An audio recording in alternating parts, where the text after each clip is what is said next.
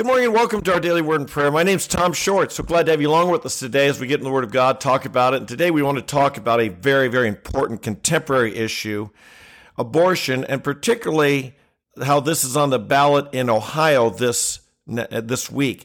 Now, you may not live in Ohio, but I'll tell you what's going on in Ohio will be coming to your state. And so I think it's important that all of us be aware of this, pray about it, do what we can. If you live in Ohio, get out and vote on this. But I want to talk about something that's particularly disturbing about this issue of abortion that's come out in recent polling.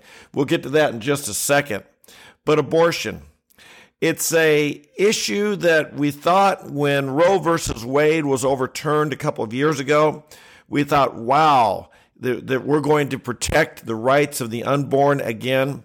But we have found that what this has done is take it to the states who are voting and I hate to say it, but we're having a pretty bad, us pro lifers are having a pretty bad record of these, of these elections. And there's reasons for this. One reason, of course, there's big money in abortion.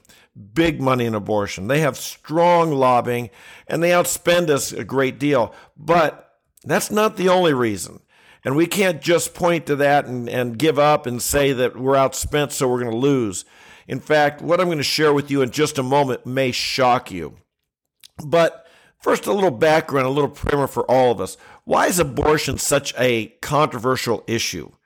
Well, the primary reason is it really does pit two rights against one another the right of a woman to control her body and the right of a child to live. This is really what it comes down to. And both of these are very legitimate.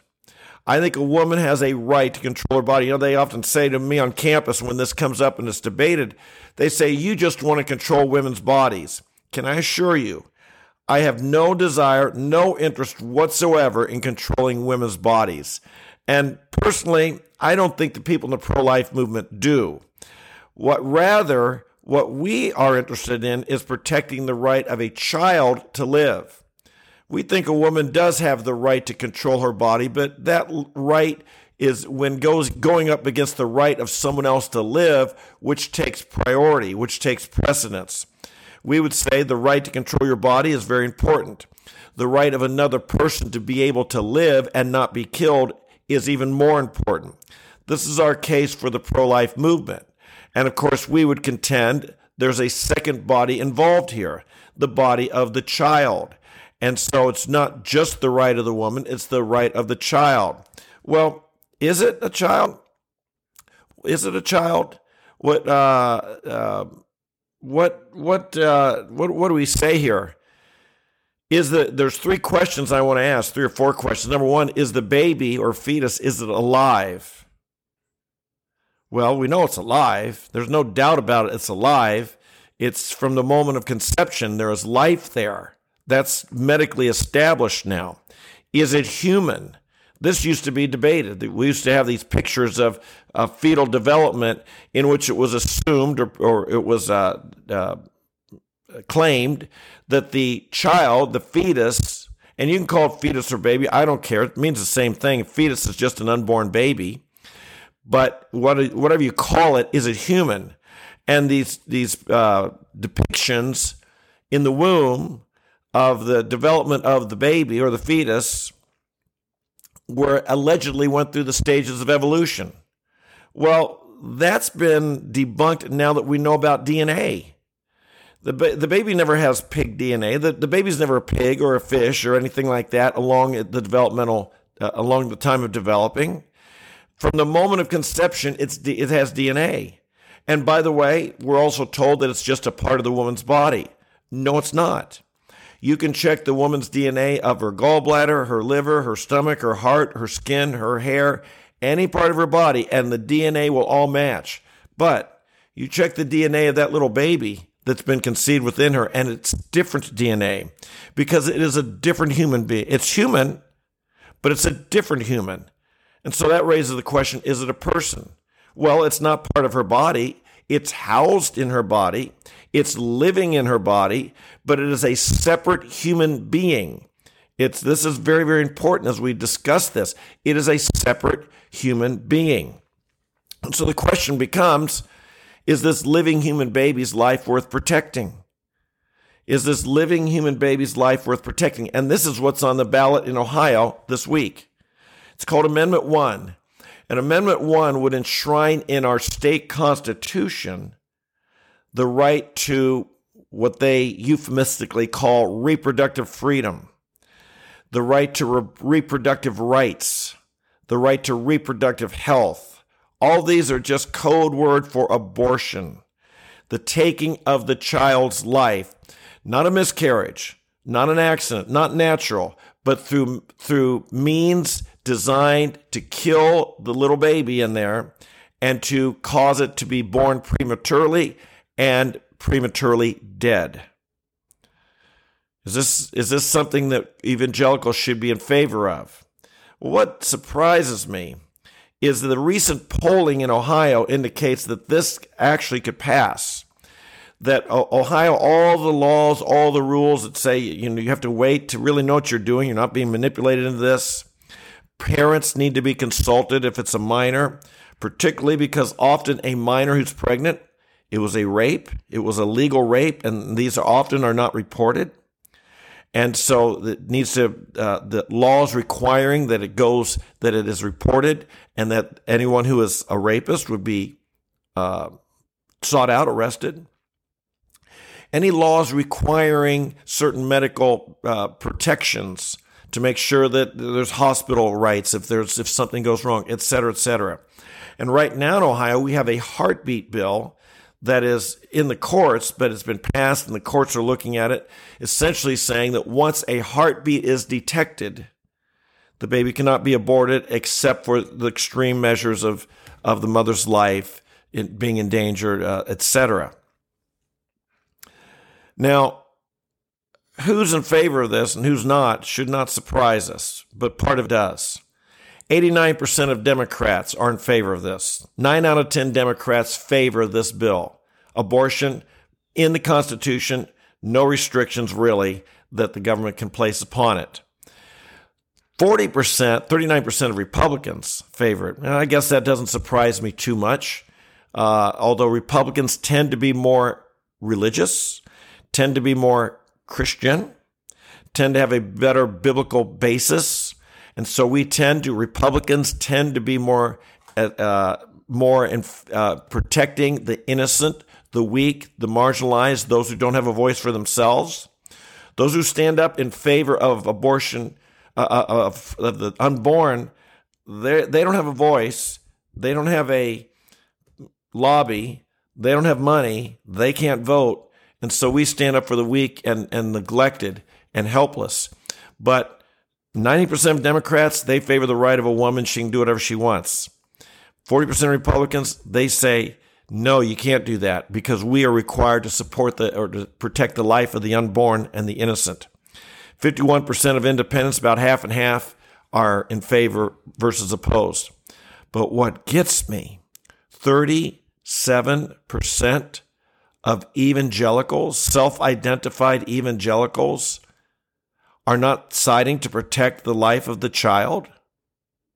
Are you kidding me? That's four out of 10. If this is true, this speaks of a massive failure on the part of the church, a massive failure on the part of evangelicals to teach and train their people in how to think properly about this issue. This is uh, uh, an incredible thing. Incredible four, four out of 10 evangelicals, self identified evangelicals being someone who believes the Bible to be true, Jesus is the way to heaven. How could this be? How could this be? I again ask these questions. Is the baby a fetus? Is the baby alive? Is it human? Is it a person? And does the sixth commandment prohibiting murder apply here? People ask why are you against abortion. If you follow the, the, the, lies of the other side, you just say it's a part of the woman's body. I've already shown it's not. It's a separate DNA. It's a different body that is temporarily living inside of its mother. This is God's plan. This is the way God designed for families to bring a woman, a child into the world. But the child is a living separate. We know this medically. We know this scripturally. And so we ask the question, does the sixth commandment, thou shalt not commit murder, apply here? And I think any Christian would have to give me a strong reason as to why not. Why wouldn't it? How could an evangelical who would believe the Bible, the Word of God, possibly believe that this is okay unless they had been totally deceived by the arguments of the other side that say it's not alive, it's not part of the woman's body, it's not a person, etc. Or there might even be another argument that they have bought into. And this one concerns me as well, and if so, would be again a massive failure on the part of the evangelical church. Are you required to keep your religious beliefs out of politics? Students tell me this on campus all the time. I'm not allowed to use my religion because of the separation of church and state. I'm not allowed to use my religious beliefs to guide what I the way I would vote. Folks, this is America. You can vote based on whatever you want. You can vote for a candidate because you like their smile or because you they used to talk about a certain president you'd like to sit down and have a beer with them. That's a reason you could vote for him. You can vote because you like their policies, you like their character, or or don't like their policies or don't like their character. You can vote because of their you can vote for any reason you want. You I know some people who who just flip a coin and decide who to vote. And you know what? In America, that's okay. Don't ever let anyone tell you how you are allowed to decide your vote. I know it might sound, like I'm saying that now, but here's what I'm saying to you. If you're born if you're an evangelical, you are a child of God you have come under the authority of Jesus Christ. You claim to represent Jesus. I'm going to say that when you make your decisions, the most paramount thing in all decisions you make related to voting is what would the scripture tell me? What standards are in the Bible? What would God indicate here? This is a matter of the role of government in the Bible. The primary role of government is to protect innocent people and to punish guilty people. We might think you might want government to educate you and, and do all these social services, but the primary reason why do we why do I say that? The very first scripture related to government or the establishment of government in which people were allowed to rule over one another came after the flood of Noah. And when they came off the ark, God gave one new commandment. Remember, He'd flooded the earth because the earth was filled with violence. Violence. And when they came off the ark, he gave one new law to protect us from becoming as corrupt and violent as we had been. And that was this Whoever sheds man's blood, by man his blood shall be shed. And so this was the establishment of, of government, the establishment that people are to organize good people are to keep, hold bad people accountable and even punish those who would murder another. My friends, evangelical Christians, don't be naive. Don't be uninformed. Don't be conformed to this world. Don't fall for the lies given to us by those who hate God, have rejected God, and say they're doing it out of concern for mother. This is one thing. We have, a, we have had in our country a sexual revolution. It's taken root. The one, the one thing in sex that people do not want today is the result that a child will be born as a result of sex. It's all about pleasure. It's all about myself. Do what I want. I don't want a child to come from it. But that's God's design. God designed sex for the purpose of creating new life. And when we create it and we say we don't want it and we destroy it, we become barbaric as a culture, as a people, as a nation, we become barbaric. The people of Ohio are being tested this week. Where do we stand on this? Evangelical Christians are being tested. Where do you stand on this? Our nation's being tested. Where do we stand on the protection of life? And do we believe, do we so value sexual fornication and immorality so highly that when a child is the result, we simply say, get rid of it? What a disgusting thing for our nation. We're being tested. Let's pray that we pass the test this week. Oh, Father in heaven, we come to you today with a deep heart of lament and remorse and sadness and repentance at how many young child, innocent children, are being aborted, killed, their life finished. They're just being thrown away, Lord, because people wanted to do something and they didn't want any consequence. They didn't want any, they didn't want the child. And Lord, you designed, you designed sexual intimacy to produce a new life. What a blessing. What a beautiful thing. What an awesome thing. And yet, Lord, our culture has, has deemed it uh, trash, something to be thrown away, something to be killed, something to be done away with. Oh, Father, forgive us. We repent of this. How I pray, Father, I, I can't speak for others who don't follow you and don't know you, but how I pray for those who name the name of Christ in our country and in our culture to be informed, to be understood, to speak up, to stand up, to do the right thing, and not use their vote or their voice to condone what is evil, what is a violation of the very first commandment of how we treat one another Thou shalt not commit murder. Oh God, have mercy upon us. Have mercy upon your church. Help our leaders, help our leadership to speak out clearly, strongly, and, and make the case persuasively. Help me, Lord, when I'm on campus and this issue comes up to make the case persuasively. We pray for this. We repent of this, Lord. We ask your mercy upon our land.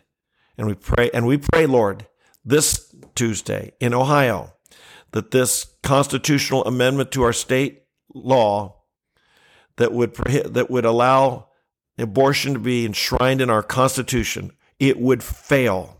We ask for it. Mobilize your people to vote in mass this week, we pray. In Jesus' name, amen, amen, and amen.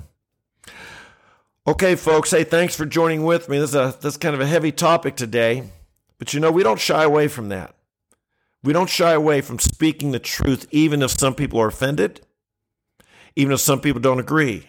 This is God's word that we're here to defend. We're not here just to build an audience or get a lot of people to listen or get likes. We're here to speak the truth of God to those who are willing to obey it, to those who have ears to hear and eyes to see. If that's you, I hope you'll join us regularly because we come here every day. Sometimes we talk about a current event. Sometimes we just talk about how we can obey the Bible in our personal life or relationships, whatever. We want to be strong for the Lord. That's why we get in the Word of God here every single day, 8:30 a.m. live. You can watch later in the day, or even listen to the podcast on the Apple, Spotify, or Google platform. Just search for Tom the Preacher. To, those who come here every day, God bless you. I love you, and I'll look forward to seeing you tomorrow. Bye bye.